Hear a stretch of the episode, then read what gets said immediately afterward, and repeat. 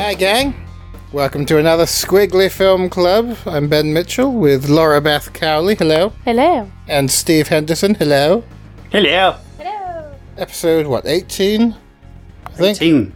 this week's episode, the film that won out was Paranorman against Frankenweenie. It kicked its ass.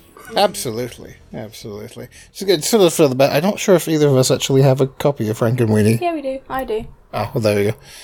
Uh, at any rate, I think this was uh, a sort of clear popular choice. Uh, probably one of the defining films of uh, Laika's oeuvre. I would say. I think for a lot of people, it's the uh, the best one they've done so far. Let's find out why as we press play. So, in three, Three, two, two, and one. one, play. Feature presentation. It has a very good intro that really sets the tone of the whole film. Yeah. And it gets going pretty quickly as well. There's not like 101 different companies that finance this film. Well, it's effectively an indie film, isn't it? And te- technically on paper. Is Yeah. it? How? I thought indie would have a budgetary cut-off point. Well, you would think that. Um, What classify as the guy that wrote the book on it? What classifies it as a? Well, if you've read the first chapter of my book, uh, all bets are off. Yeah. Um, the the actual definition of independent animation is it spans a pretty wide gamut, and um, I wouldn't say this was remotely. I think that I would agree with you.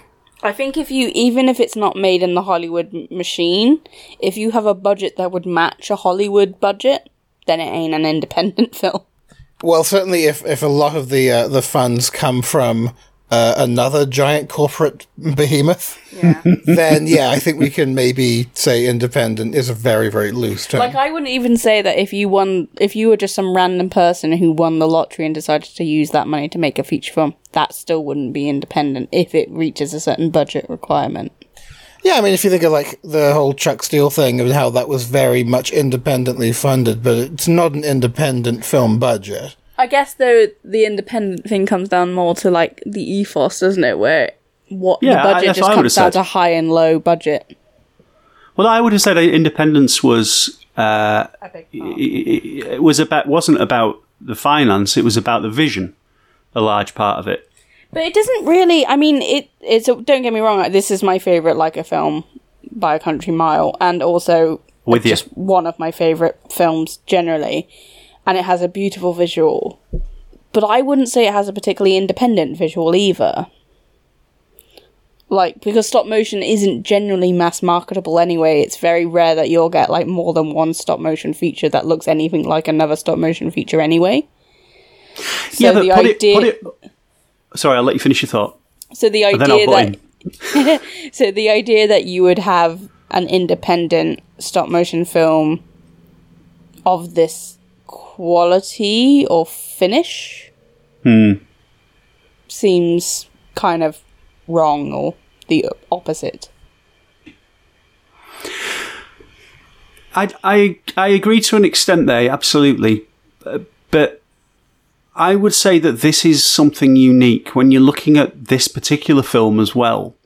This was where th- there was nothing like this in cinemas at the time in terms of animation. In the same year, it was uh, it was Academy Award nominated uh, in 2012. Uh, it was up against Frankenweenie, it was up against The Pirates, and it was up against Wreck It Ralph and Brave as well. And you've got what I thought was rather a strong year. Uh, and the weakest film won, Brave won.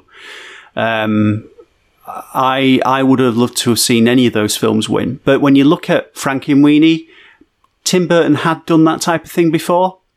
Uh, you look at the Pirates. Yep, the Pirates could exist in the same world as Wallace and Gromit.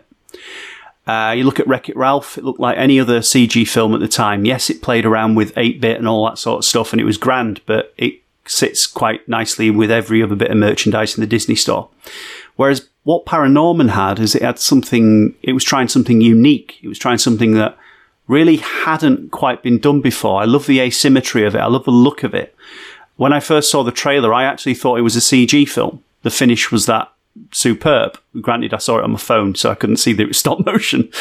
But and then when I found out it was it was stop motion, I was all in. I thought this is incredible. What what craftsmanship? What a what an amazing film. So I do think that it does have an independence in that in that respect. I don't think there's many executives. I don't think there's people from Nike going, yeah, it's good, but it, shouldn't all the characters be wearing Nikes? You know, there's no one sort of there's no one put with the purse strings saying you need to change this, you need to change that. No, it wasn't a, a Nike investment in that sense. It was more Yeah. like the, the bankroll came from having that connection. Um, so yeah, they're, they're not beholden to corporate sponsorship as such. Um, so that's lucky, very circumstantial.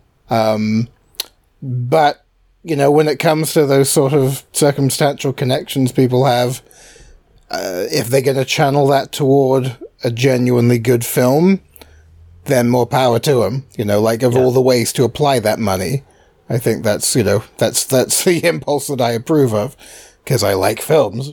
You know, there's people who, I mean, plenty of you know um, glorified sort of vanity projects have been made by people with more money than sense, and they have you know they've gathered huge amounts of funds to make these films that no one knows about.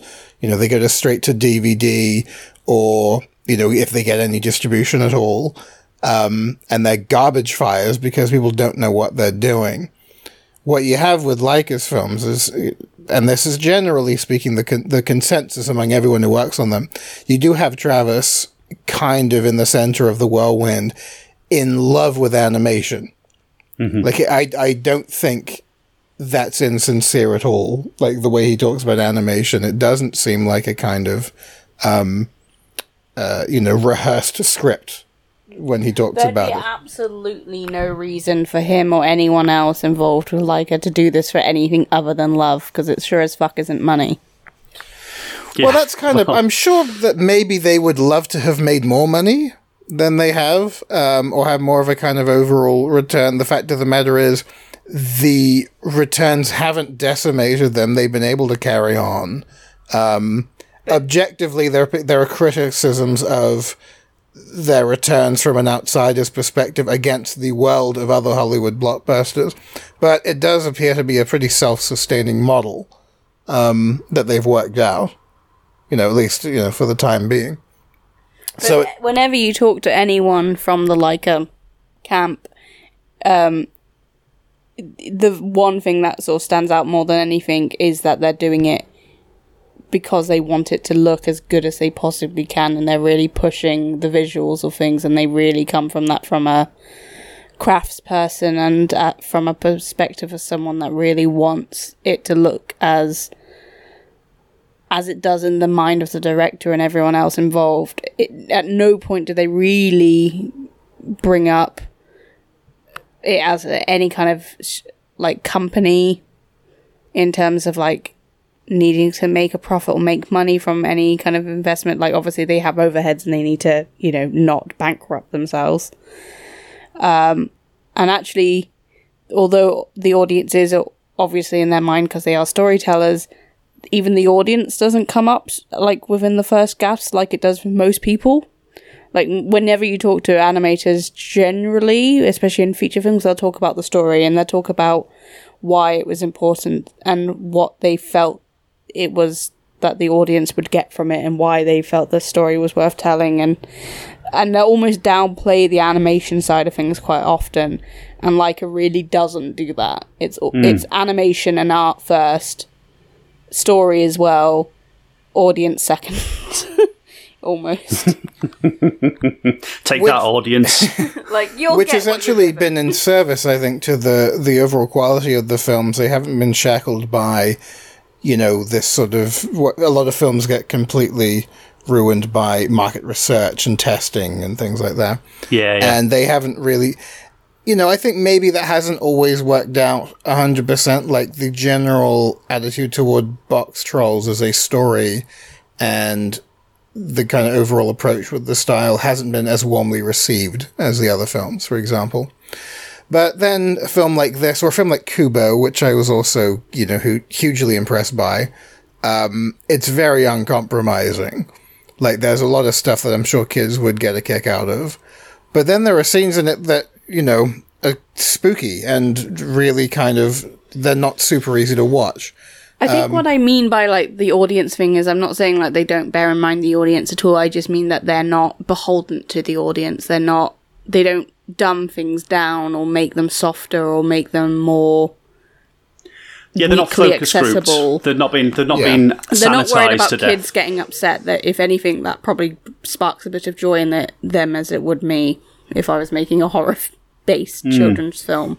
Like I'd want kids to be a little bit afraid, otherwise I've not really done my job.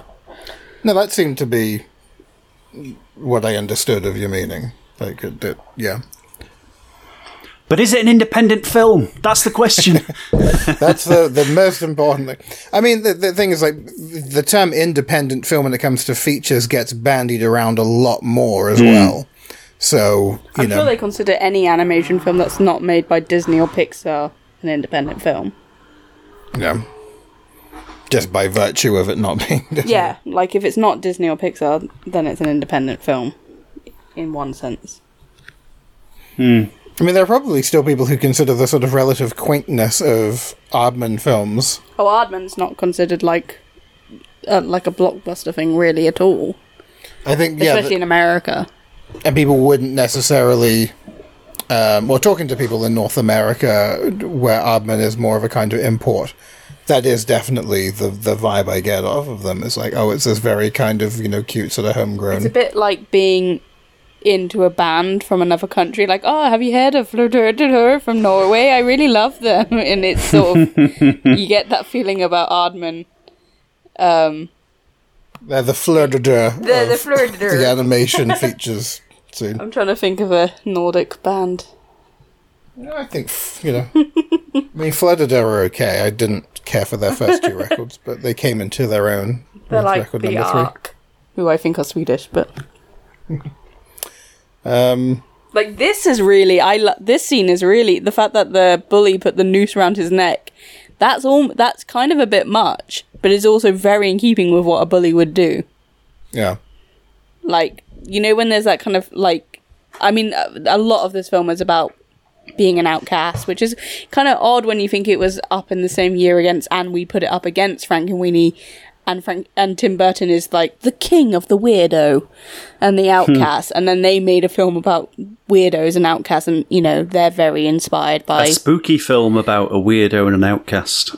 and they're very inspired by that kind of. And Tim Burton for a long time was really the stop motion section of American f- feature films in you know outside of Vinton and Harryhausen. Ma- yeah, mainly sort of carried by the one film for, Yeah. in a lot of respects. But yeah, I, I, I think that's kind of yeah. It- well, him and Selick, you know, but for a long time, as you know, especially in my childhood, like I was born in 1990, so I kind of missed all of the 80s stuff, and that's when stop motion started to sort of lull a bit. Yeah. And then 90s, early noughties, it was like, it's the death of a stop motion, and it's not, you know, unlike everything else, it's not like a tide, it's not going to come back, and then it did. Which is why I assume people that have been in the industry for a lot longer, whenever they're like, oh, it's going to die out, I've just been like, yeah, alright then. Why am I still employed? Yeah. Like, everything's going to die out every five minutes, so just hold on long enough, or maybe learn a new skill set to tide you over, and then come back later. It's such a, but Oh, it's such a, a ridiculous thing to say, and it's always something that's said. Uh, you people might not uh, be surprised. There's never been a, um, you know, why why is 2D animation dead article on on Skwigly because 2D animation isn't dead. Why stop motion dead? Because it, it's not dead. Don't be ridiculous. It, it, it's it's an art form like any other art form. I should search before saying that. Um, it's, an it's art form like any other art form. It, it's it, just ebbs and flows. Yeah, well, it's, It's, still there. dead, It's been it's made. just in the yeah. cave for a bit. It'll I think up back. it up. Yeah, well, I mean, how many stop motion film feature films are being made at present? Loads. You know, there's one. There's there's you know, there's bound to be one being made uh, uh, at Laika. We know that uh, th- there's a, a, a version of of Pinocchio knocking about Aren't somewhere. like- you know, Aren't there like three feature films being made in Portland, Oregon alone in stop motion? yes, yeah, and yeah. then we're doing one. I think there's one in Mexico. Yeah, us. we- We, are doing Chicken Run too. Remember? Wow, I, I, di- I wasn't part of that, but you know, I'll take I'll take a take a job on it. Great, just us three making Um, it. I see what you did there.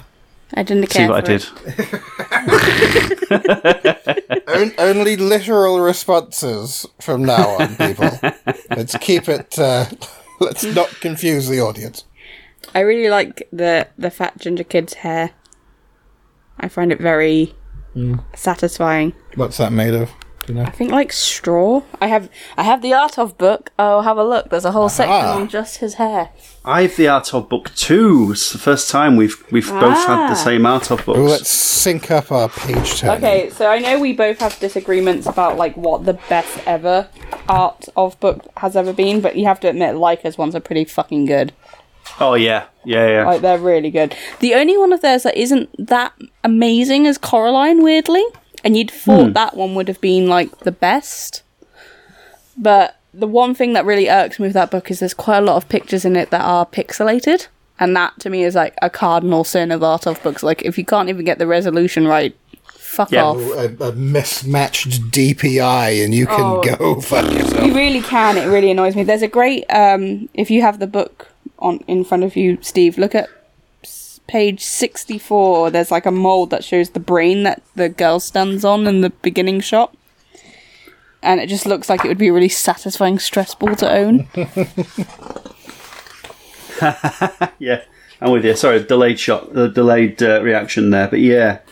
I was reading thing- about that. I was reading about that beginning shot as well because it's it's hilarious. We're going through the whole kind of right at the very beginning of the film. They're making this kind of uh, old fashioned pastiche of 1970s zombies film zombie films. Apparently, that was the most difficult thing for them to make because the cameras were at an angle, and it's very difficult to make a bad looking film when you've got such a skilled team. Yeah. We're sort of capturing that absence of discipline. It's that kind of Yeah. weird backstep of having like, okay, you've made it perfect. Can you just scratch it up a bit? Mm, yeah. which is quite common nowadays i think in stop motion things that you've made things because we now have got to a point where it's not just like there are a few people that know how to do lots and lots of things. There are lots of people that now know how to do the things and can do things perfectly. Mm. Because it's it you know and it will always be held like if you are a, a stop motion person or a sculptor or something if you can do photorealism you, you're there you're the artist Um, but actually you kind of have to backstep that because no one generally wants photorealism but you you know if you can do that it shows that you can really do anything. Yeah. Um, his hair was made out of like straw and needle felt and then coiled. Mm. But like and you can sort of see there was lots of different densities and it, that straw really adds something because there's a very organic nature to everything in this film all the way through it. So there's often like natural fibers and stuff which is often quite i find quite tricky in stop motion. If they've got like a mix of materials it's a really hard balance to Yeah, put I- fabric and hair up against stuff that's made out of like silicon latex and plastic because it can look really jarring. And that's something that i find sometimes in um the Shaun the Sheep movies, especially the first one, I find the use of fur and hair on humans because they have these kind of very plasticky, plasticine looking faces a bit unpleasant personally. But which which they don't do with the other of their films because obviously with Wallace and Gromit they have like they have full clay everything hair and face, and then in uh, Pirates it's all you know proper like puppets made of like plastics and stuff and everything's solid. Nothing is made of hair and then they did the same in early man where you'd have like proper fur loincloths and then plasticine. And i find that sometimes a bit that mixing of fibrous with plasticine looking stuff slightly unpleasant. Yeah, it just to me it seems a bit jarring. In a way, they don't. It doesn't in this because they have hair and stuff, but they really put a lot of effort into making it so the hair is completely solid. Even though you can tell it's fibrous, they run wire and glue and plastic through it, so Yeah. everything is animatable. And so even though there is this kind of fibrousness, it doesn't. It feels correct in the way that like we as humans don't look weird because our you know our hair isn't made out of the same stuff our skin is. But that's just a So, personal thing. uh, no, no, I get you. I, I, I um, I, I, I did the same thing because you've, we've all kind of played around with plasticine. We all know what it's like. And as soon as you get a hair on it, I mean, you think, oh my god, this, this ruined your day. Unbelievable. um, so imagine animating it. Uh, just yeah, when I saw Early Man and saw that he had this sort of um, you know what do they call the what, what cavemen wear this sort of um, Loincloth. loincloth, and then thinking, oh my god, is that plasticine? That's ridiculous. but like um, with this yeah. film, like you were saying, it's the asymmetric asymmetrics of everything and having to Hmm. go through so even things like the graphics and stuff and having to then like just put everything on a bit of a wonk Yeah, a bit and, of a and that that must be so hard because if you have to make things that look like they're functioning like a pizza box, but it also has to be asymmetric, that's so much harder than making a square pizza box. Yeah, yeah, yeah.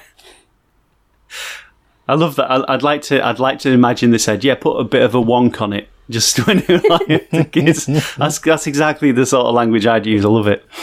Um, I've got a bit of a hair fact. Um, yeah, there are apparently 275 spikes on Norman's signature hairstyle. Jesus And yeah, his hair was made out of goat's hair, held together with hot glue, hair gel, fabric, and super glue, uh, as well as medical adhesive, makeup adhesive, thread, and wire. Once built, it was hand finished with paint and human hair dye. Well, it looks fabulous. I know, it looks so natural. Don't you find like vehicles and stuff, especially in stop motion, that just look like proper cars, like mental? Like when you're watching the film, you don't think about it, but then when you sit back and watch it, like we are now, without the sound on, you're like, Jesus Christ, that looks like a proper car. You know what it is? It's animating the suspension properly. Yes, yeah, yeah, yeah. Yeah. But just like the logistics of it, like if you ever got to see this physical car in real life, like it'd be bloody huge even for a model car because these puppets are not tiny. And I think that's one of the things that like layman people, people that don't work in the industry don't realize is that I think you tend to think that all the puppets are really, really small because Yeah. you just assume they are. But then when you see them, you're like, oh, actually, they are quite big. Like they're about the size of your forearm or just you know a bit i forget what the scale is like one third one one They're pretty chunky.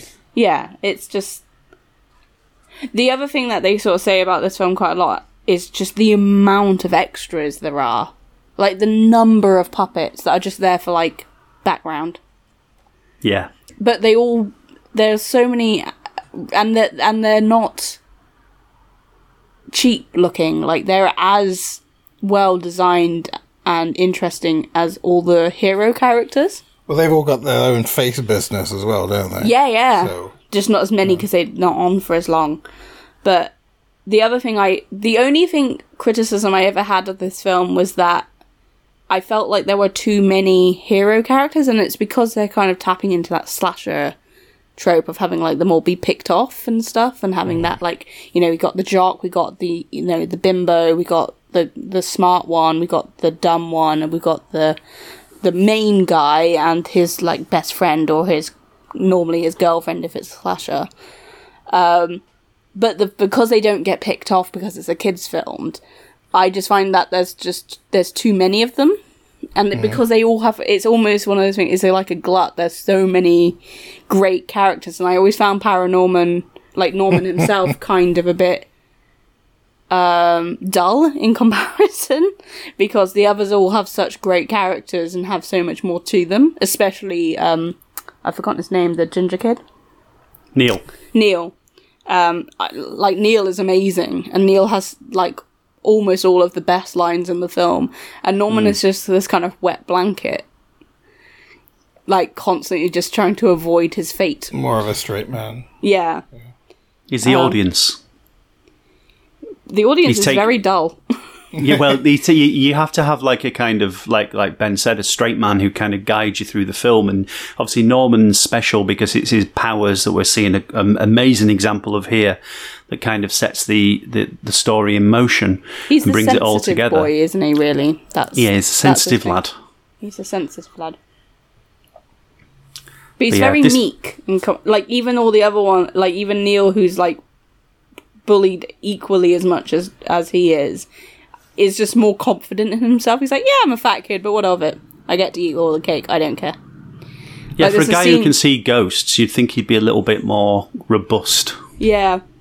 But then I guess that's, you know, if you think of like The Sixth Sense and any kids that, like, any kind of films that they would have seen before seeing this film, the kids that can see ghosts are often very uh, sensitive and meek, and it's because there's sort of this belief that if you are gifted in this way in the which that you have a kind of spiritual connection, it's because you're like a hypersensitive.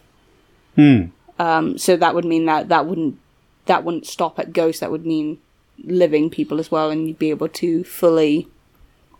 You'd feel a lot. An em- empath. You'd be an empath, Be an empire. Yeah. Okay. which I guess is what they're going with with Norman. I just think he, I think because he is so soft, he kind of just gets a bit washed away by the fact that there are so many other characters that have such Yeah. big big characters. But I guess that is just you know part of that in reality as well. Well, his moment's the beginning of the film, isn't it? That's that's the you Well, know the first the third end of the film is him. Yeah. when he's with the girl, but yes. who was the best character? Well, Yeah. I'm quite fond of this character who uh, I don't think we're seeing much of for the rest of the film. No, the uncle. Oh, Um, Pendergast. I think we have a bit of business with his corpse coming up, which uh, I remember mightily tickled the audience I saw this with for the first time. Um, but no, it's a great ensemble piece. Actually, a lot all the characters have something about them that's very sort of appealing. Yeah. Um, I like the the idea of the sort of bully and the kind of comradeship that builds. Because that's sort of, I think, a little bit reflective of the secondary school experience. Like, there are sort of antagonist roles that are filled uh, by people at school when you're kind of a certain age. And by the time you're ready to leave, everyone's just getting on with it. And the sort of allegiances are formed. Maybe this is just the guys. but like the people that used to drive you nuts when you were 13, Oh no, the you're pretty girls I chummy hated with. when I was thirteen, I hate now. okay. like that doesn't change. Well, I can't imagine it was that I was affable. I think you were. I think you somehow straddled the line. You had a very different school experience to me. It was an odd school, I think. To be fair, it was pretty, um, uh, pretty. Me- I think we just had this united front against the utter stupidity of the faculty, and I think that sometimes the faculty played that up a little bit. Like that was a real kind This of rah rah.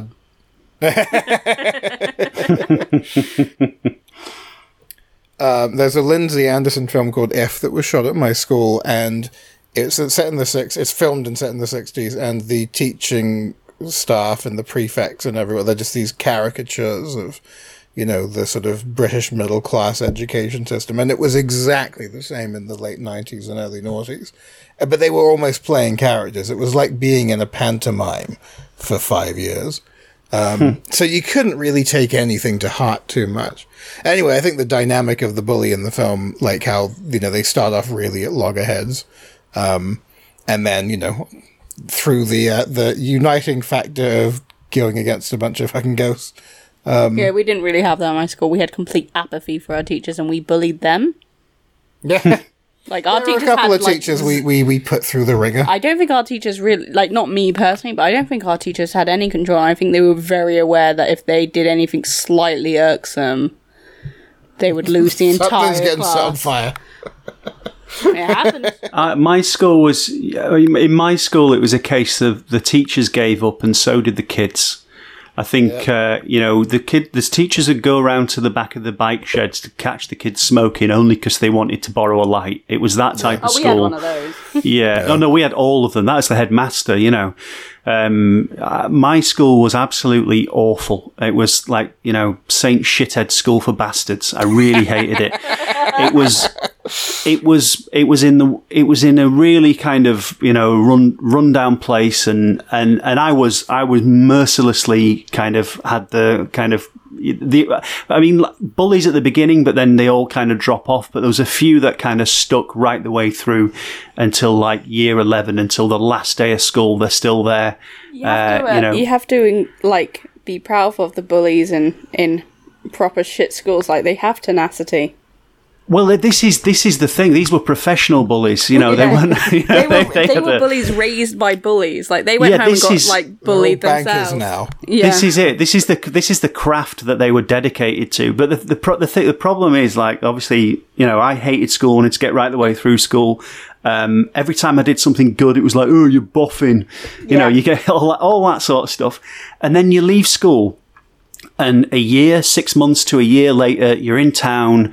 Uh, you've been you've been at work or at college or something like that, and you see him across the road, and he comes thundering over to you. It's the school bully. He's the guy who's made your life a living hell for years, and he comes up and goes. It's you! Oh, how wonderful to see you! Oh, how how's it going? What are you doing? Oh, I tried getting in the army, but I couldn't get in the army, and now I'm just doing nothing. And you can tell, oh my god, it's only been it's been six months, and the world has kicked the shit out of you. Thank God, you deserve every bit of it, you bastard. Well, to them, they didn't realize they were bullying. Probably they just thought they That were the was the life of the party. Well, That was the thing with bullies. They thought they were the bee's knees. Can they I just everyone loved them. interrupt with something to do with the film briefly? No, we're not talking we- about this film. Sorry, the bit where um he's rapping and stuff. One of you that has the internet access at the moment might be able to look up. I'm pretty sure he's he's dancing to uh, a Travis Knight song. oh, brilliant! Chili Tra- tea in the I house. think so. I might be very wrong, and that might just be one of those weird urban legend things that I've made up in my brain. But Oh, it's a shame if, If- it's not true. if someone can Google that, I have you a feeling. You can find the the some of Chilly Tee's back catalog on YouTube, I believe. Uh, at mean, one of the own it. press junkets, I think it was for Kubo. Um, there was a specification because I was talking with Travis Knight. Um, Travis Knight will be answering questions strictly limited to the motion picture Kubo and the two strings. Uh, no other questions will be accepted in the time you have. And I was like, damn. Because I had a lot of chili tea questions in my back pocket, and they all have to go in the trash now.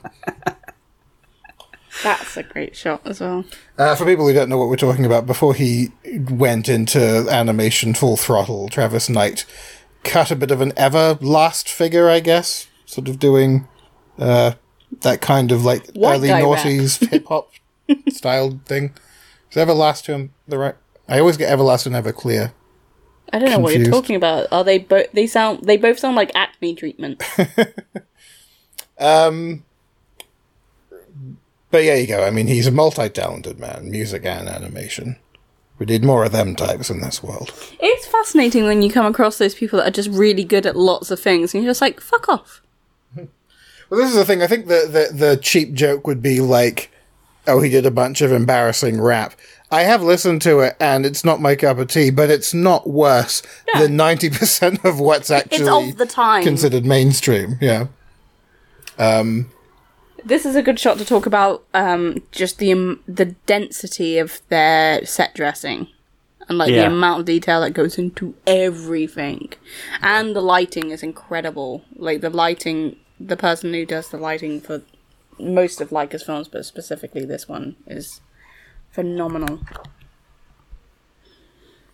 This book is also incredible. There's a bit in the art of book that sort of shows some of the pages from it and the cover, and they're just really Uh, what's the word? Detailed, luscious. No, like Or Ornate. Textural. like realistic, but like of the time period that they're sort of meant to be. Uh, I know what you mean. You mean realistic, but of the time period they're meant to be. Yeah, that exactly. Uh, believable. Character, characterful. believable. I think like Authentic. that's the one. That's the word. This is how we spend most of our life, by the way, Steve. Just me trying to think of words that I mean and then offering suggestions and me getting more increasingly annoyed that I can't remember the word. The Ben Thesaurus following you around. He also is good at ro- like me just going, "How do you spell this?" Sorry, how do you spell that again? Ten minutes later, and going, "That's not a word, Laura. You've just smushed two words together and made a new one." Well, that is a gift of yours, actually. You're you're very good at creating new portmanteaus, and the thing is, whenever you do that, it's immediately obvious what you mean. So it's not like they're But like unreadable because I- malapropisms. That, But it's concerning because I clearly think they're a word that exists. yeah, but Shakespeare did that as well. Yeah, but Like the amount of, of words that are considered actual words that he just made up by smushing words together. Are you saying that- Basically, you're contributing. are you saying I'm the 21st century equivalent of Shakespeare? well, yes. Well, you, you, you're Shakespeare, but you stuck a wonk on it. Stuck a wonk on it. I really wish I'd made this film okay. for many reasons, but this this is one of Any those. particular role, or just like Just all of it. I just love this film so much. Um, it would totally be. There's so many films and so many sections of this film that I just really love. The grave site site is one of them. The fact that it's like set in like, I think like Maine, New England kind of type of place. Massachusetts, yeah. Yeah. The uh, clouds and skies and stuff in this film were made using tulle, like photograph tulle, which is what like cheap tutus are made out of. Um, so that you still get um, that stop motion feeling, even to things that don't really need it. But like it's so much better for it, and it keeps this kind of creepy feeling going throughout, and this real tangibility the ears were something that was very specific to this film the ability to sort of see through the ears especially of Paranorman. Yeah, there's a Which great is- example of it on screen now. which is a very unique thing for the 3D printing aspect of their films because that would be very hard to do in pretty much anything else because pretty much anything solid that you'd want to make a faceplate out of wouldn't have that. Yeah, and anything that would allow for that would be really annoyingly hard to animate. I mean, the alternative would be kind of doing like something similar to like what the Little Prince did and do it with paper, but it would still be a nightmare because it would be so hard to keep s- structurally sound. Hmm. is this sky stuff CG? It's CG but using material, I think. So I think it is CG. Right. Like I don't think that would be able to be done in stop motion, but it's using stop motion texture. If they were making, if Laika were making this now, they would try and do it with paper. They'd find Yeah. some way because they, they, you know, really. I mean, they did kind of like they kind of did parts of it with. So like, there's a big explosion like at the end of the film. Like he, so sometimes they were there. Um. So yeah, I think it was done physically, but obviously then composited in so that they could take down the um opacity. Okay, so they were actually crafted hands. See, at yeah, Jim Jones, Oh yeah, that's So- what I meant. If you go to page 157, you can see Oh no, I, I didn't mean did they do it on set. No, I, I I got that it was composited. And you can but, sort of uh, see the the way they made ghosts and stuff, and then oh, it's just so good. Yeah. Hmm. Did um, either of you guys see a film called The Frighteners?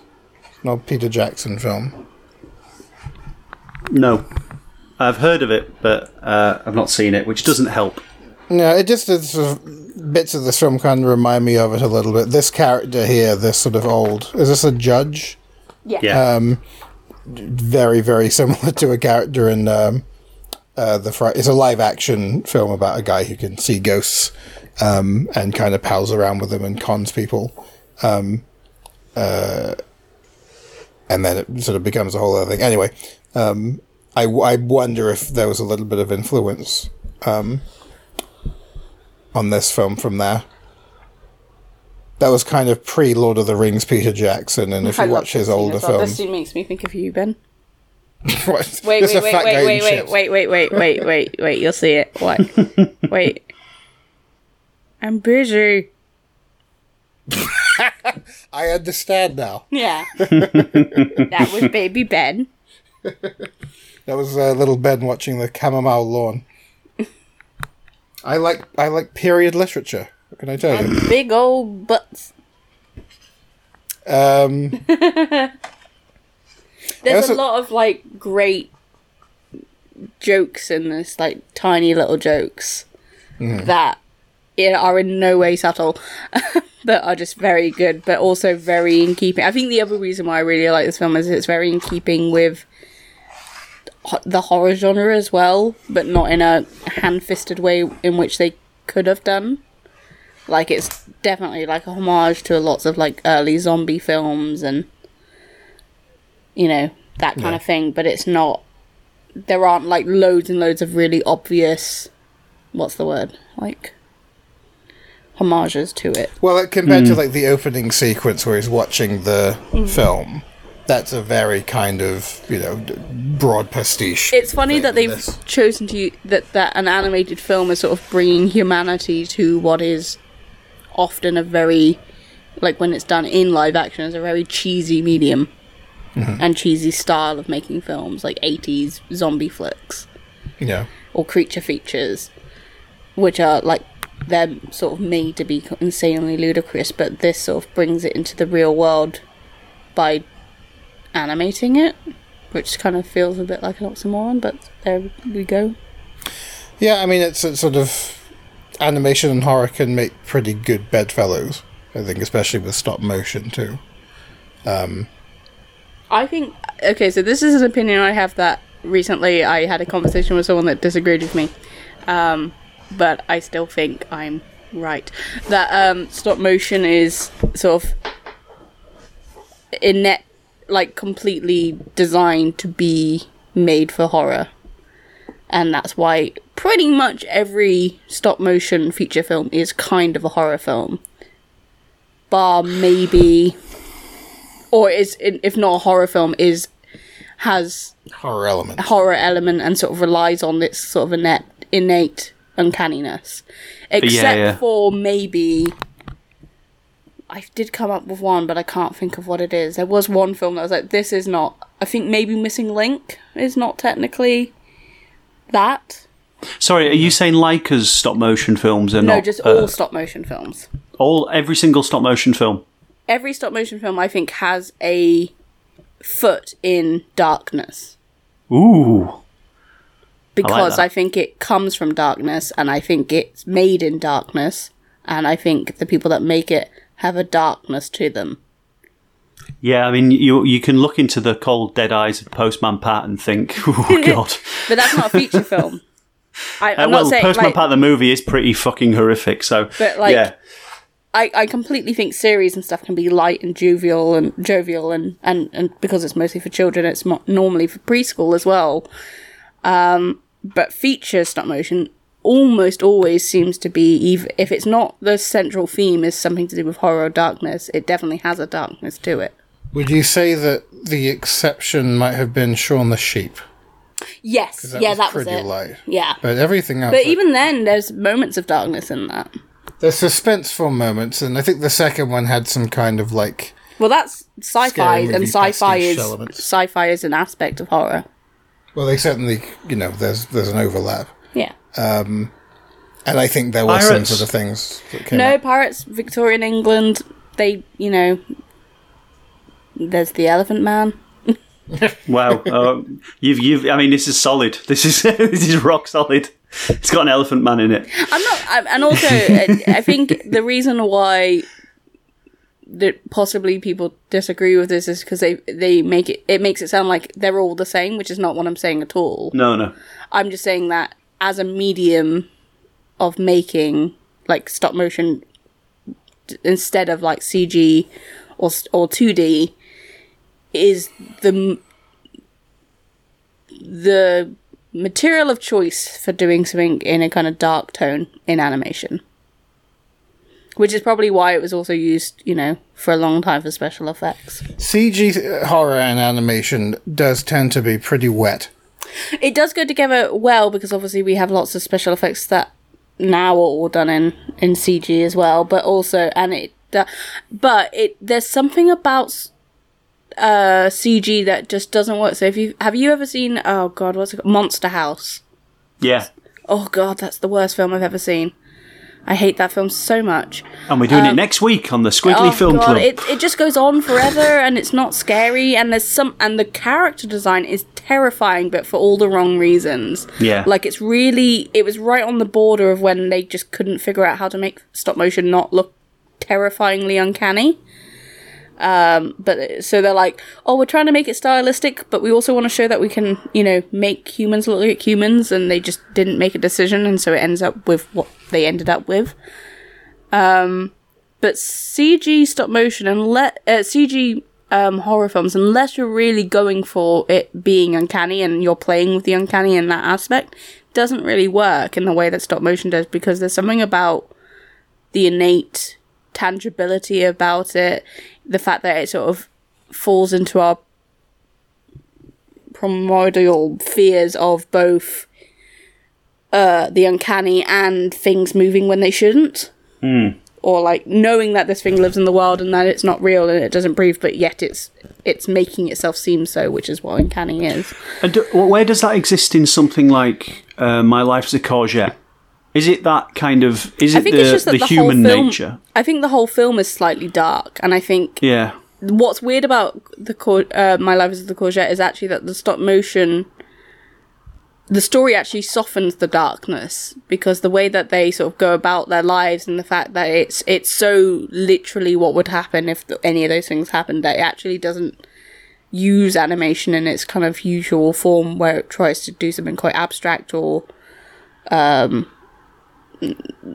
for want of a better word creative with it. It's not doing anything particularly animation-y with it. It's using that kind of uses kids what visually appears as a kid's toy or a kid's medium to tell this horrible very real very gritty story from the perspective of a child to make it to make you realize how children because i like that film because i like um the idea that children actually handle trauma sometimes a lot better than humans would because they just kind of get on with it Do you mean adults? Oh yeah, um, children deal with it better than adults would because they don't Yeah. worry about all the things it could mean. They're they're just dealing with it in the moment, and so if they, unless they sort of you know stuff it down somewhere, um, and don't hand, deal with it, they are able to deal with it a, mu- a lot more frankly if they're if they're allowed to because they can only live in the present because they don't have any uh, conception of the future or the past, particularly. And I think that's why that it works very well as a film that fairly young people could watch and not be bothered by. What happened? Hmm? By what happened? Yeah, but or by the sort of the the inferred thing. So there's you don't see an awful lot of stuff on screen, but there's a lot of stuff that you know has happened. Um, that's presented in a kind of manageable way, but there are these allusions to, you know, the horrors of life and things that kids shouldn't be subjected to. And between the, you know, the the first sort of main incident of the accidental um, killing of the mother to the, the sort of casual descriptions of a, a wide array of quite horrific abuses that these kids have suffered. And yet the sun is shining and they're getting on with things and, you know, they're, they're generally, you know, forming this kind of allegiance among themselves. And it's sort of palatable, um, and I think easier on the soul than something that would be sort of like a, you know, you could make a much more concerted effort to shock an audience or you know pull at its heartstrings um, by being a lot more specific or putting a lot more visuals in your face. And I think the film made the sort of classier move of stepping away from that, but it also doesn't shy away from it. It still exists. It's still stuff that has happened. Um, and I, you know, we talked at great length about how much we liked the film. It was very deftly done. I think you've got a good point there, Laura. I'm trying to. I'm trying. I mean, I can see people balking at it and going, "Absolutely not." You know, the pirates is fun. You know, uh, uh, but in think- terms of in terms of what's at the core of stop motion and what it does to uh, us psychologically when we watch it, maybe it is maybe it does have a. Uh, I want. I hasten to use the word natural, but almost like it, it. It's natural for us to have a reaction, even uh, no matter how internal that, that reaction is. But it's there. I think also the kind of gut reactions for some people, whenever you sort of say anything has kind of a horror leaning or a darkness, is that horror, because of it being a genre film subsection, depending on your generation or your interaction with it, kind of instantly turns people off because, similarly to animation, horror gets a really bad rep for being trashy or like not real or like being like a garbage way of making a film uh because it's like it's silly or the acting is poor or something. Because there you know there have been periods of time where horror has been that and it has been really trashy. But you know and then there's this this other aspect of horror where some of the the best films I've ever been would fit very comfortably within the horror genre like The Shining. And um Jaws and you know a lot of films that people would consider their favorite films would also be a horror film um and I think that's why animation and horror work so well as well is because they're good bedfellows because they're both sitting on the outskirts of like legitimate cinema Hmm. Okay. not that that's not my opinion but I Yeah. think that's why they work well together because it's like two wrongs make a right It's a. It's a. It's a. It's a good theory. I like it. I'd like to see more work. I want. I want three thousand words on my desk by Monday. Well, I do believe um, there's a, a. Well, we're going to be doing some more sort of horror and animation Skwigly stuff at some point. maybe Maybe. I think there's certainly a lot of stuff out there um, that would make for good conversation points. Hmm. Spooky. Or we're just both big nerds. like, both people, both groups of people, horror fans and animation fans, are big nerds. Don't know what you mean. So, you know, we should get together and make beautiful, weird babies. Our kids are going to be so strange. No, our kids are going to play like sports. No, it's my biggest fear. It's actually my genuinely like other than like them the other than them being like healthy, you know, not being healthy or having anything seriously actually wrong. My biggest fear is that my mum like like that I'll have a kid and it will be like I want to be a footballer when I grow up. And I'm like no, it'll be like that bit in the Addams Family where it's like my child has a blush and blonde hair. He giggles. I'm like oh no. I'm like oh how did I how did we produce something so normal? Wholesome. It's wholesome. It's happy. He wants to go out and socialize. He likes the outside. What have we produced? Such a rebel. nice uh, bit of graphics there. Oh, And also, we don't have anyone sporty in our family, so we don't even have anyone we can like leave it with. We're gonna have to go to a football game. No, that's Oh. true. I'd, I'd relax, Laura. It's not happened yet. it's, like, It's my biggest fear. it You got to really plan is. for disaster. It's my biggest fear. it's like this scene. That's me. Yeah. I think we're, we're talking about stop motion as well, and, and the choices. This, I mean, this film's often put forward as the first um, stop motion movie to utilize 3D color printer technology, replacement faces. Um, but you're looking at the zombies and their traditional latex, and I love that. I love what they've done there. They did it in Chuck Steel as well, didn't they? The zombies were latex, I think, in Chuck Steel, whereas the the main characters were plasticine. Uh, and I think that kind of it, that that really that distinction between something that's dead coming to life and something that's quote unquote already alive in the film. There's also a great Works. like the scene is a kind of the crux of this, but this the constant within creature features and sort of like readings of films and reading of this film particularly is how the real people, the humans, are the ones that act monstrously either towards Norman or his friends or the zombies or the or the witch. Like they're the monsters, not the monsters themselves. Yeah, And there's a really, I think, for what is, you know, not a film, I think a lot of people like this film, but I, I don't think, you know, it's not like one of those, it's not Nightmare for Christmas, you know, it's not like on everyone's like top 10 list. But it's an incredibly intelligent film that I think deals with a lot of really big issues about acceptance and should be a film that should be watched in It's underrated. It's so underrated. You're But right. I think it, I think it's a film that should definitely be watched in quarantine and should be watched in times where we're we're sort of dealing with prejudice and, and coming face to face with prejudice and just the fact that the I mean the take home story from this whole film is humans make mistakes and good people make terrible decisions out of hmm. fear. And that's like fear is the crux of everything. Uh, My ethos on life is that everything stems from fear. Everything good and everything bad comes from fear in one way or another, and that's why I'm a huge horror fan. Because fear is the most uh, powerful emotion, more so than anything else, because fear can make you do the best and the worst things that humans have ever done.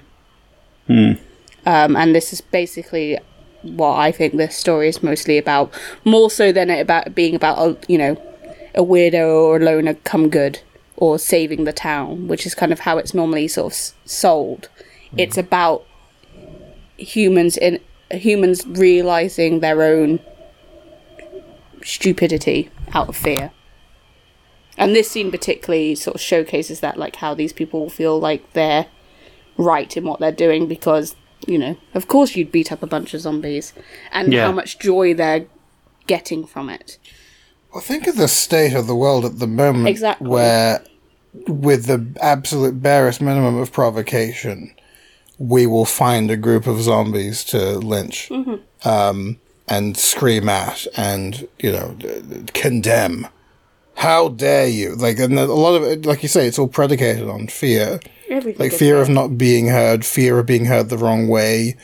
Um, you know, and it's that idea of inaction can also be a problem but i i it that's something i have a real issue with because i don't i think inaction in total when you see something actually happening in front of you of course that's bad but i don't think reacting to everything on a gut instinct and and straight away and the fear of inaction being worse than anything else is ev- is a good thing either i think thinking things through and considering how your actions or how you feel about something and then considering how your actions might make someone else feel still should really win out over anything else. I think in terms of uh, well, this is particularly true true online, but I think fear of being wrong is something that that people cannot uh, cannot have. They can't they can't be wrong. They have to be. They can't learn. They're not. There's no room for them to learn anything new. I know it's something I've obviously I've suffered from, you know, and I've, I've been that person as much as I I'm. Well, you know, um, I'm not wrong about that. But yeah, uh, the um, being that person who can't be taught anything. Um, Pride, I think, is Jesus, also do you guys? Uh, what? Where do you live? in the ghetto. Wow. We live in the actual ghetto. I don't know what the hell is. I live and work in this room, and I work on the side of our building that has all the sirens. And that's the one thing that has come of COVID is that I I've become the mental person that screams out of the door at motorcyclists who do the thing where they're like ying ying ying ying whilst they're oh, like we got not this one- idling. And I just I want to cut like really I really want to kick that guy in the dick. No wonder we're so afraid. Listen to the fucking state of the world outside. but the sirens are annoying, but I don't mind them because they have a job to do. It's the motorcyclists that, like, every day at seven o'clock without It's this fucking one fail. piece of shit with a micro dick Just- who goes around that roundabout. he does it and then he does it, but he does it again like an hour later, and I this like you can tell we've been locked in Is because there, is there anyone left just on the streets punch him that so doesn't bad. know how small my dick is? I better go round again. oh god, I hate that guy so fucking much. Listen, look, his mum's giving him four quid to put petrol in the tank. It's fine. He's just going round. He's having a laugh. He's enjoying himself. It's so loud. Yeah. It's so unnecessarily loud. Just go anywhere else. Go into the country. What are you doing? It's unbelievable. So fear in the human yeah. condition. Yeah, so that's Yeah. how we've uh, broken as people. Have you have you ever people in traffic? did you ever see and this goes back to that kind of Hollywood involvement thing and, and completely missing the message, but did you ever see I Am Legend, the Will Smith film? Yeah. That- Yeah. Yeah.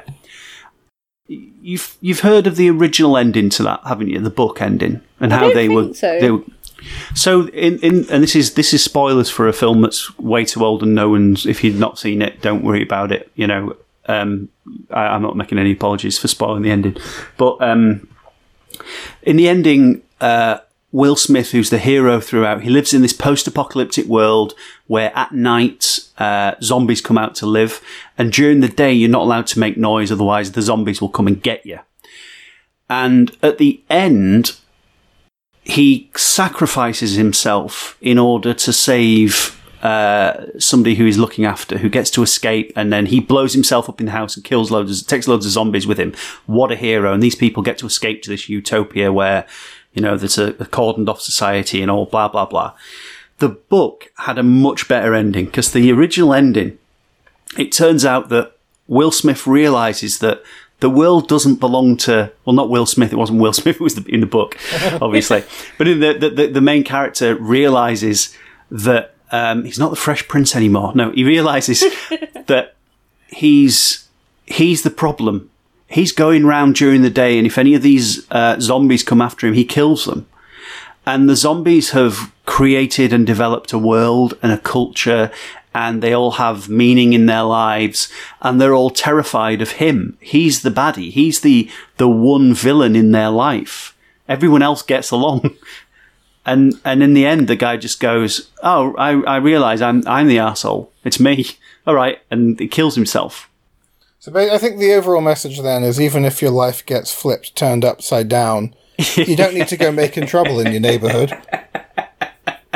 He got in one little fight and his, his mum got scared. I think there's a similar thing with um, the film The Girl of All the Gifts. I think that has a similar thing where the ending of the film is very different to the ending of the book, and it, I think maybe the big the ending of the film is meant to be a bit more uplifting. I've seen the film, but I haven't read the book, and I can't remember what it is that the problem or the difference is. Yeah, I don't need a happy ending in a film necessarily. No, I find it really. I love it when there's a bleak ending because I'm like, oh, I wasn't expecting that. I prefer a bleak ending to no ending at all, which is a, a very common cop out I'm finding in movies nowadays. Is the ending is the well, what happened? Cut to black credits. Oh, all right. Like I, I'm Sequel. finding Sequel happened. the um the films that have been kind of wrecked from like that sort of meddling. Um, I mean, I, I don't know how. I guess it's probably still you know a, a thing that goes on, but uh, I remember there were some like classic movies that would have ended really well if not for the, it testing poorly. Now people were were upset, you know. Like, It's that weird thing that I find very strange with films in general, like the idea that it didn't play well with audience or the audience found the the ending upsetting, which I don't think necessarily happens so much now, I would hope. But I'm like, good. Like at least they felt something. Like isn't that like cinema is not about happy endings, it's about emotion and feeling something. Yeah, it's it's done about an well. experience. It doesn't matter if it you know, everyone dies in the end. Like that happens sometimes. yeah. Uh, and I don't know. I guess they sort of feel. I but This is an can- amazing puppet. The girl and the yeah. see. This is another thing where like having the three D printing is of huge advantage because there's a bit coming up. Okay, so this is my favorite scene in any stop motion film, or to be honest, any animated film that has ever been.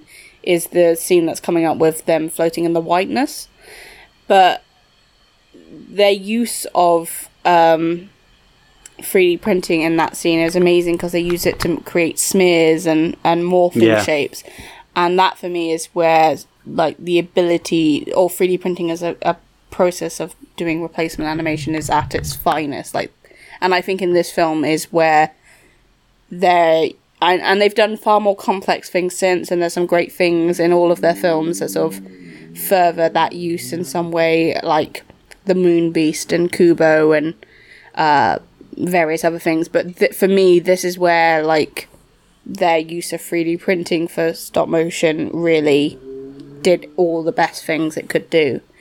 Well, it's not a gimmick, is it? Uh, For them, it's a it's a tool, Uh, and and and it's that's often said, isn't it? With an animated film, is like, oh, these aren't gimmicks. It's just whatever's best for the story. Blah de blah de blah. But with this, it's true. They've decided that you know, well, we're using three D printing. Well, what can we do that hasn't been done in stop motion before? That what can we craft? What can we create? What can we do? And they created that incredible scene. and it's that merging of everything. It's the merging of uh, the best 2D designs and previs work, the, the m- most you know useful and condensed use of CGI for both uh, pre-production and post-production and editing, and then utilizing everything that stop motion has in its arsenal to make a film that sort of brings together all three mediums into the best possible way. And i think this is probably the film that does that the best certainly in Laika's catalogue but i would argue within most films of this kind it's just so beautiful I, I yeah, I uh, I must say it is a high point for Laika for me. Kubo's got some amazing stuff in it. I really had a soft spot for Missing Link, but Paranorman for me is the film. Boxtrolls is great. I think Kubo overall has, in terms of like what story is and story arcs, has a better story in terms of technically. But I love this more because it plays more to the things I like. Yeah. Um. But uh, you know, it's this and then and then Kubo for me and then Coraline.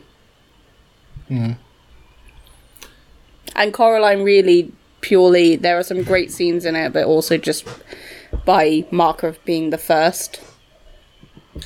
Coraline, I remember like really enjoying at the time, and then quite quickly, I think probably from the point where this film came out, it just sort of ceased to do anything for me. I think there was something quite captivating about the the visuals that we got in Coraline. Um, I think it's the framing device. I think the framing device of Coraline I always forget about, but they or like that's what sticks in my mind rather. And then actually the kind of the more fantasy elements of that film, so like the stuff in the garden, the stuff in the basement, the stuff in the attic, and the stuff in the other world is hmm. actually phenomenal. And when you think about it a little bit more, you're like, oh, actually, no, that's an incredible film.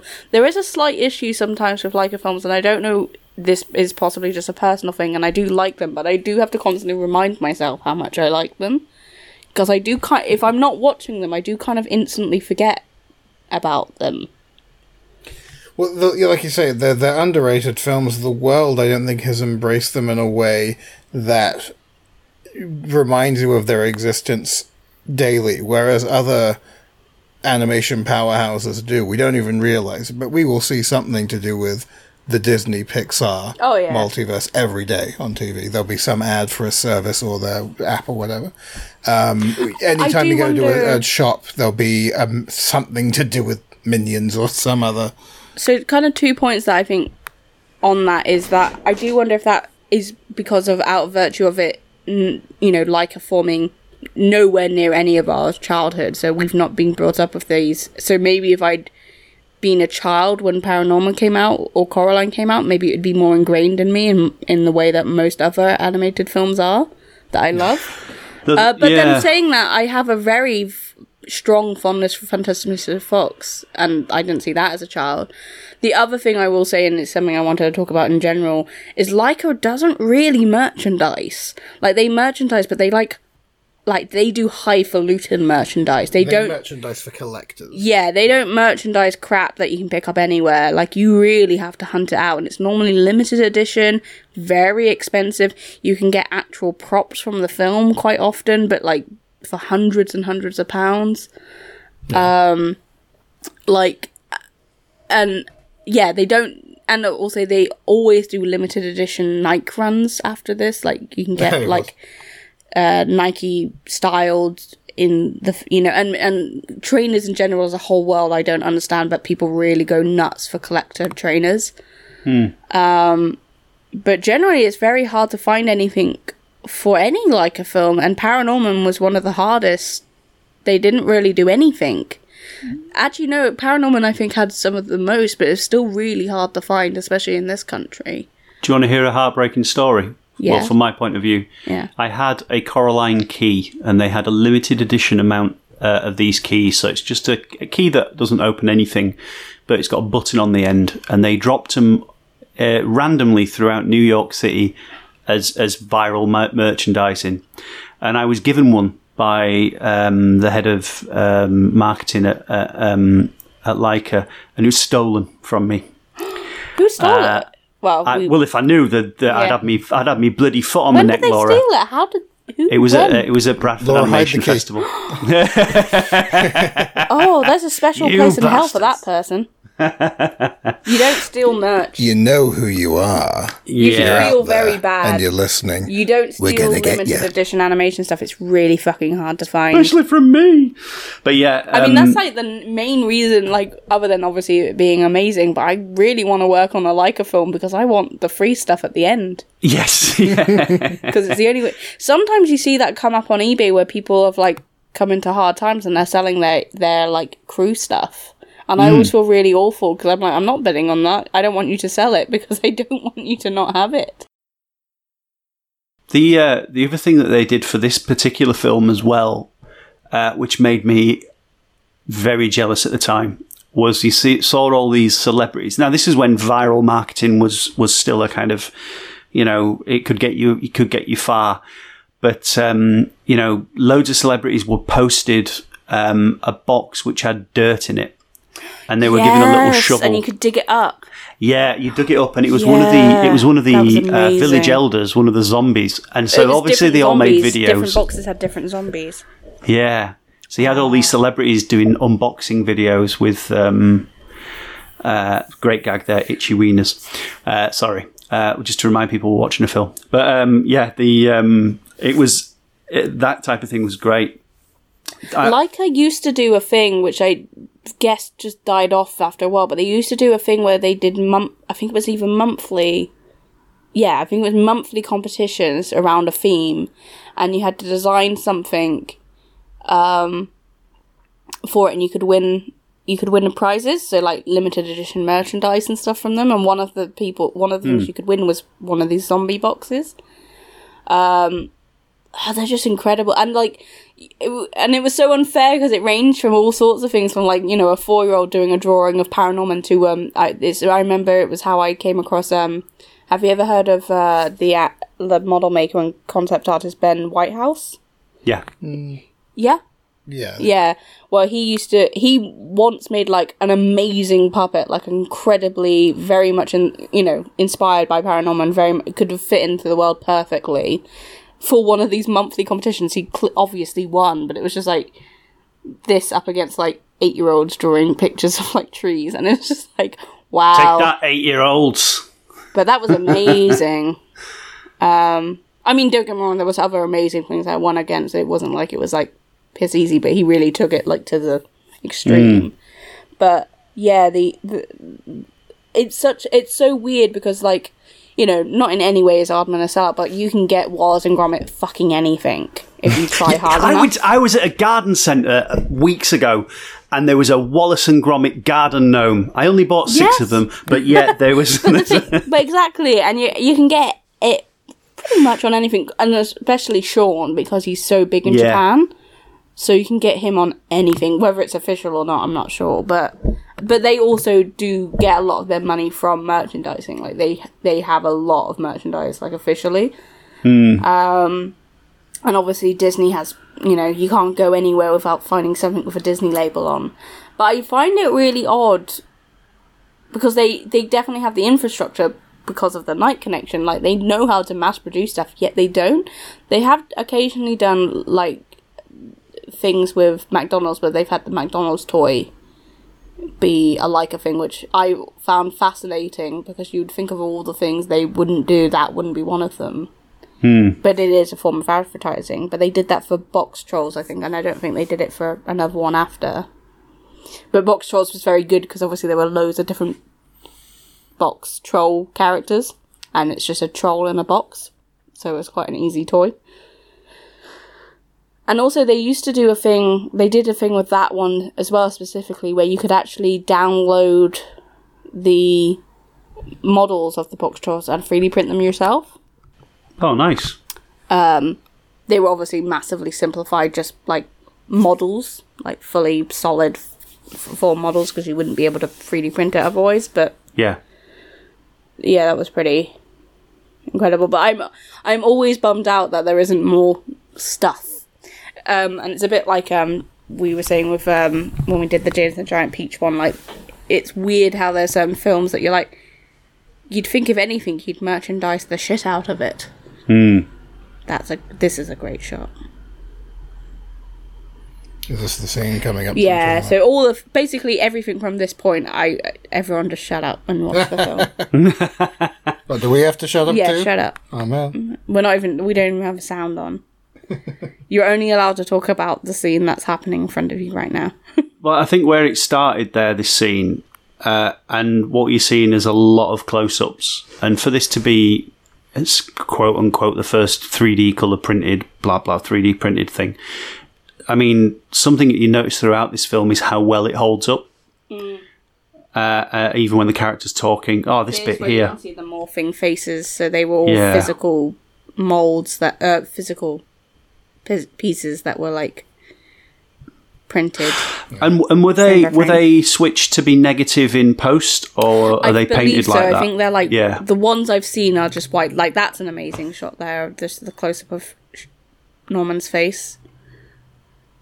I love the scene. Okay, so the the scene going into the the white space, which is about to happen when he touches her, um, I think was animated by someone called Justin Rasch, who is someone who I love everything he does, but he he's quite an odd mix of an animator because he also he comes from a CG background, so he's a he studied and learned um, to be a CG animator and did lots of CG animation and still does. He works for Blizzard and stuff like that. But he also he really wanted to be a stop motion animator, so he became one.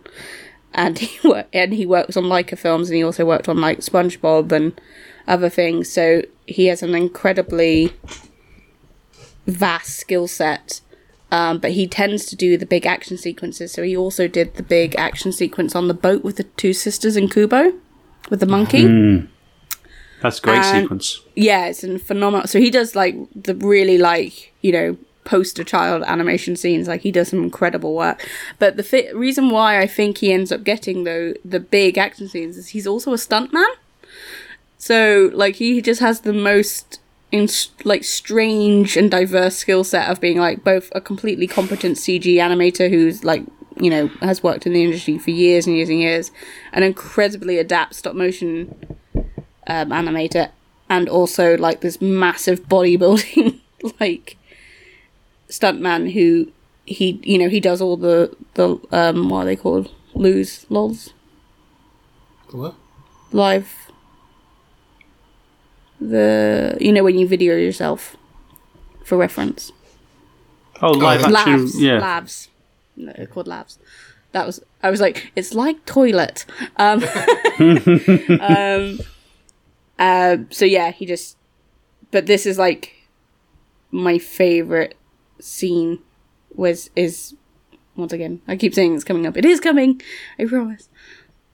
But it's just phenomenal and also the the scripting for this is also amazing. It's amazing to be talking about something so horrific and so traumatizing but not feel like it's coming from the voice of adults making Yeah. it still feel like it's co- albeit very mature for their age but definitely coming from children.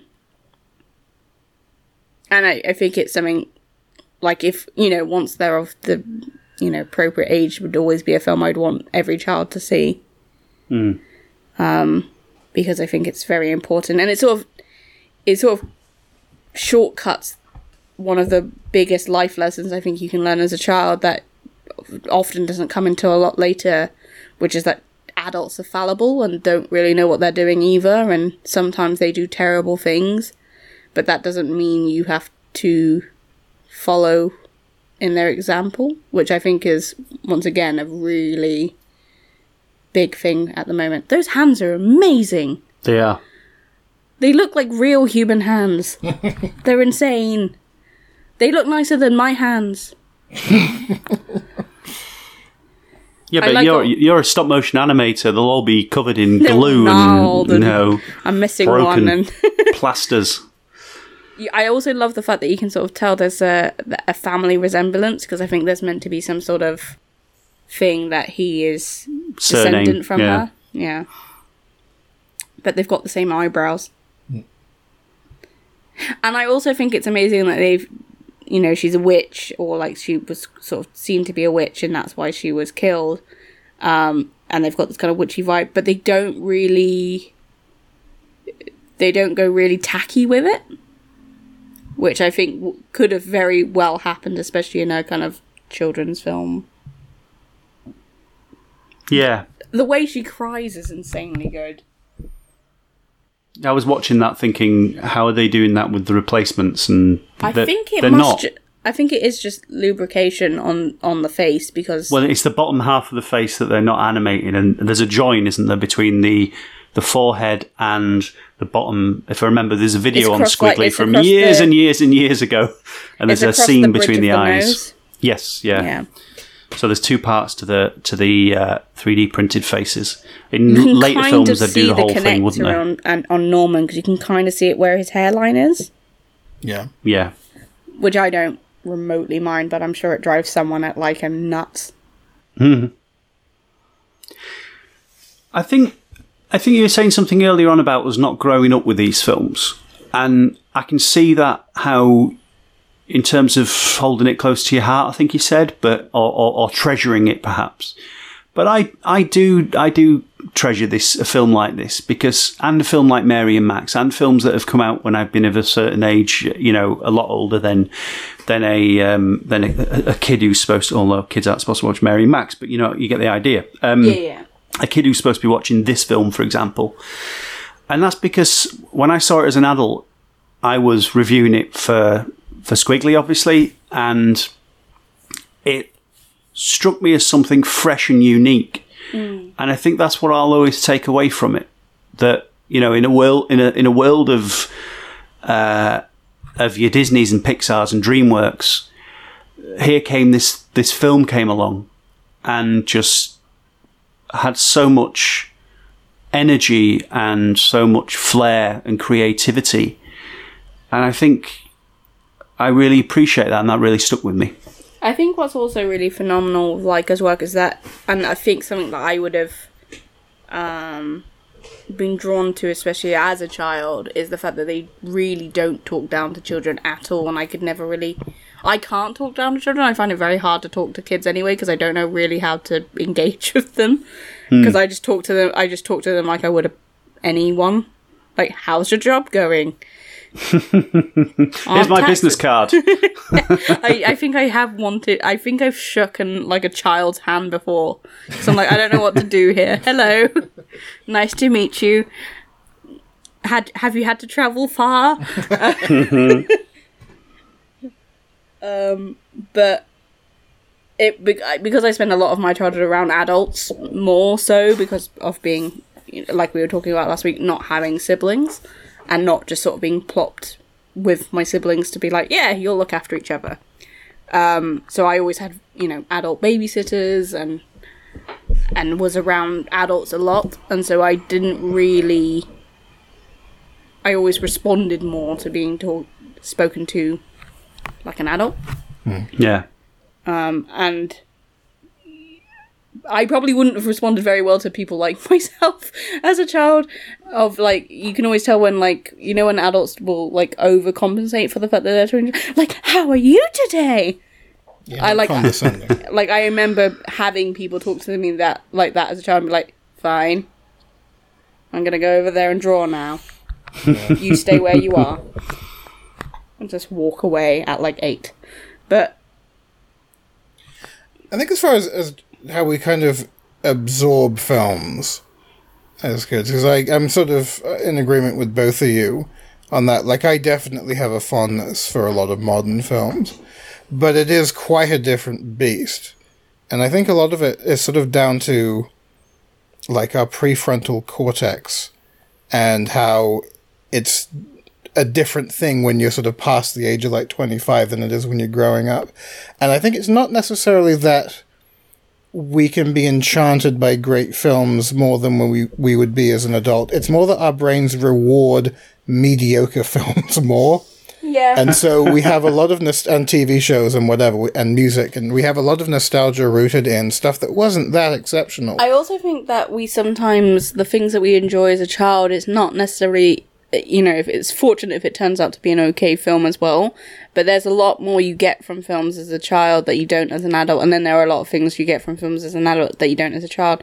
But reasons for me liking films as a kid are ludicrous. Like No. when, when i really break it down when i really think about why it is that i like it and it will normally come down to like one scene or liking how they're dressed or whatever. Like hmm. it's very rarely like the story is kind of secondary to something else random, like the music or something in the film.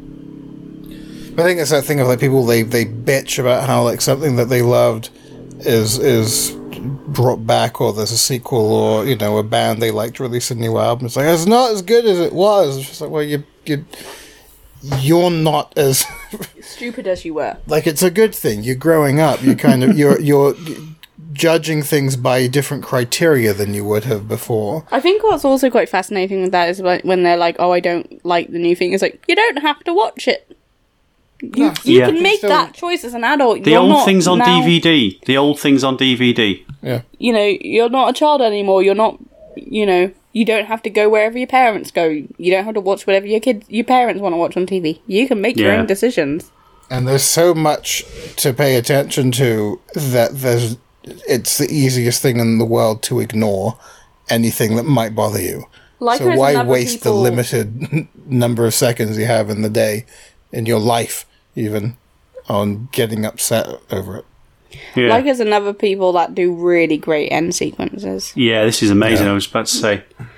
They do it a lot though. Like all, like I really love the end sequence in Kubo as well. That's really beautiful. Hmm. The grandma um the whole thing with him like and his grandma uh communicating to the distress of the parents rings a bit familiar for me because apparently when my grandma died um I conjured at the, ver- the very young age I was a sort of imaginary friend in the the mold of my grandma and you know would have conversations with it when I was bored um and you know, it wasn't too pervasive a thing. Like it wasn't, you know, I wasn't going around doing horrible things because the, the ghostly old lady told me to. But it was creepy enough, I think, that it wasn't just an imaginary friend that was made up or Are a you nonsense tell the ice cream story? Oh yeah, that was when like the, my the my parents got sort of actually alarmed about it. Was enough of this now. they um I don't know why that uh, we were having dessert or something, and I think I said to my mother, uh, "Grandma doesn't think you should have ice cream, Mum." and the, the sort of passive aggressive, you know, Canadian waspishness of that. Uh, I think hit like home. Like, All right, enough of uh, enough of grandma bed. but if there was ever any credibility to it, I think that was the moment. So, uh, yeah, five minutes. Five minutes uh, to go. We got f- to pick next week, but before we do, we got a couple of uh, a couple of comments. We asked people for comments uh, on the films. I just want to quickly read me out. Kevin So uh, on Twitter, we asked what people what people thought of the film. Uh, Red says, uh, "Love the zombie animations. What a great watch." Um, and uh, our friend of the podcast, Mr. Michael Dinosaur said, "Really enjoyed the film, especially the dark plot twist about the villain of the story. The art style I love uh, for most of the environment and characters, especially the ghosts." But for some of them, I find it jarring to look at. What do you want? What do you want, Mike? What are you after? Good God! Uh, still, uh, still glad it's in my DVD. So there you go. Um, Yeah, I did promise that I'd read things out, so I have. I fulfilled my uh, contra- contractual obliga- obligations there. So what are we doing next week? So yeah, what was it going? Okay, so we had um, been banding around the Yellow Submarine. Mm-hmm. And uh, what was the? Oh yeah, uh, Liar's autobiography. Um, both of which films that Skwigly have discussed in the past.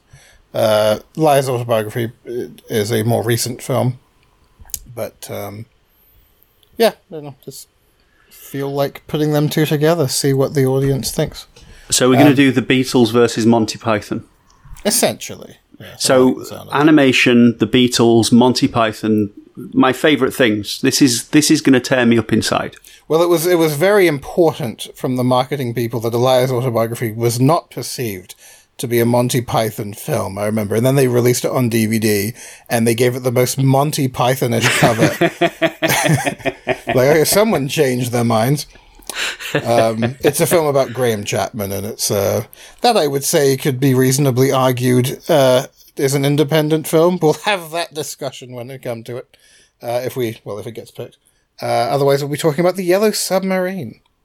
Incidentally, we did have uh, Chris Butler and Sam Fell, who did Paranorman, um, uh, writer and director, respectively, way back when it came out. We were doing the podcast already. I think it was episode six.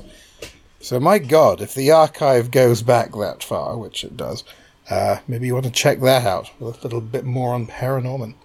I remember going to see Paranorman at a uh, a screener, and I was so hungover. But it was one of these well done screeners where all the people in the press brought their kids.